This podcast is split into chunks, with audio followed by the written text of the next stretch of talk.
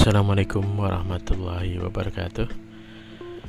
Salam jumpa di podcast cerita-cerita motivasi. Semoga dengan kita berbagi cerita Kita bisa berbagi hikmah. Uh, Sahabat sekalian uh, Para pendengar podcast CCM Gimana kabar hari ini? Ya Semoga hari ini selalu indah ya. Hari ini selalu dalam lindungan Tuhan.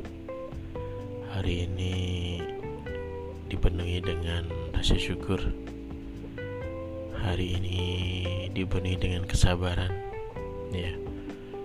Karena dengan itu kita bisa menjaga kebahagiaan kita Semoga apa pun kejadian yang kita alami ini kita bisa terima dengan ikhlas. Kita ambil hikmahnya dan selalu berpikir positif dan selalu berbahagia. Oke ya. Oke, pada hari ini uh, saya akan bercerita mengenai uh, cerita fiksi ya ya ada hikmahnya di sini. Judulnya adalah kisah cangkir. Ya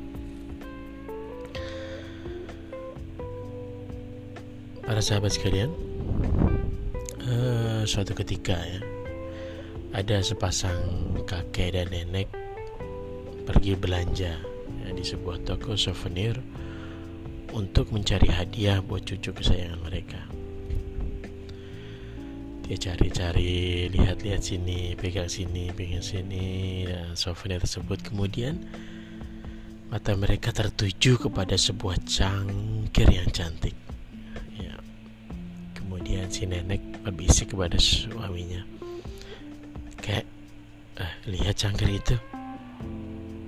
Cantik sekali. Kemudian eh, si kakek berbicara atau menjawab Wah, kau benar. Ini cangkir cantik sekali. Kayaknya ini adalah cantik. Oh, ma, ini adalah cangkir tercantik yang pernah aku lihat. Ujar si kakek. Saat mereka mendekati cangkir itu, tiba-tiba cangkir yang dimaksud itu, ya, tiba-tiba bergerak. Kaget si kakek nenek itu tiba-tiba cangkir itu berbicara ya. Terima kasih atas perhatiannya kata si cangkir uh, perlu diketahui bahwa aku dulunya tidak cantik. Sebelum menjadi cangkir yang anda kagumi aku hanyalah sesongkok tanah liat yang tidak berguna. Namun suatu hari ada seorang pengrajin dengan tangan kotor melempar aku ke sebuah roda berputar. Kakek nenek bangong ya mendengar uh, cangkir cantik itu berbicara.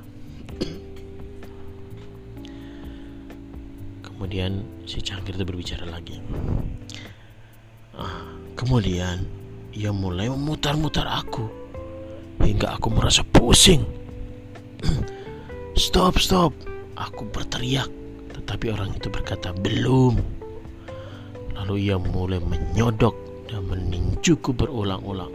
"Stop! Stop!" teriakku. Teriak si cangkir.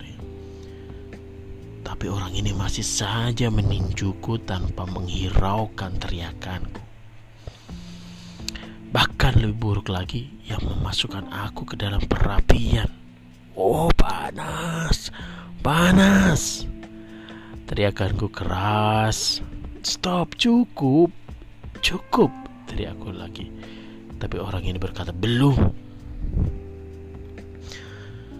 Akhirnya ia mengangkat aku dari perapian itu dan membiarkan aku sampai dingin.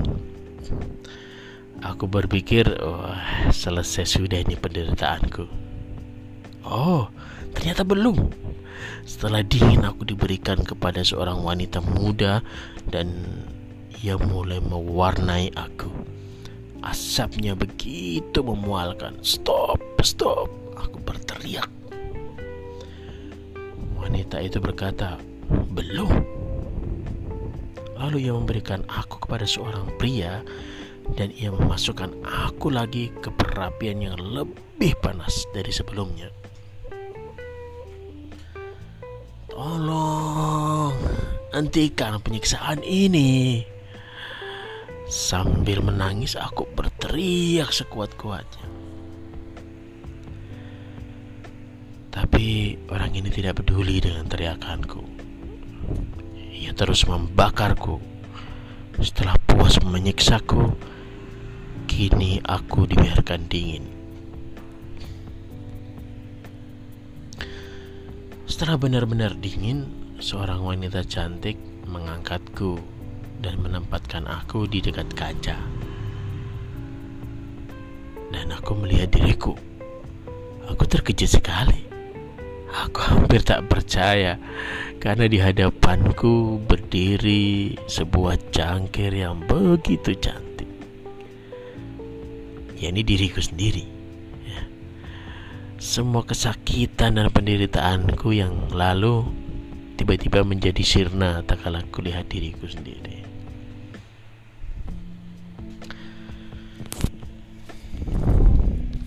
Para pendengar cerita-cerita motivasi.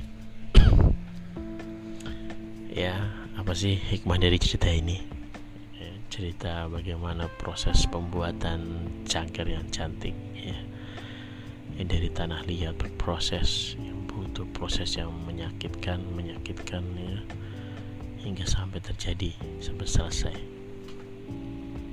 Ya teman seperti inilah Tuhan membentuk kita pada saat Tuhan membentuk kita tidaklah menyenangkan. Sakit penuh penderitaan dan banyak air mata. Tetapi inilah cara bagi Tuhan untuk mengubah kita. Supaya menjadi cantik supaya menjadi hebat. Ya memancarkan kemuliaan Jadi anggaplah sebagai suatu kebahagiaan apabila kamu jatuh ke dalam sebuah pencobaan. Sebab Anda tahu bahwa ujian terhadap kita menghasilkan ketekunan. Ya. Saya ulangi ya bahwa ujian terhadap kita ya akan menghasilkan ketekunan dan biarkanlah ketekunan itu memperoleh buah yang matang supaya Anda menjadi sempurna dan utuh dan tak kekurangan satu-satu apa pun. Kata kuncinya adalah disabar.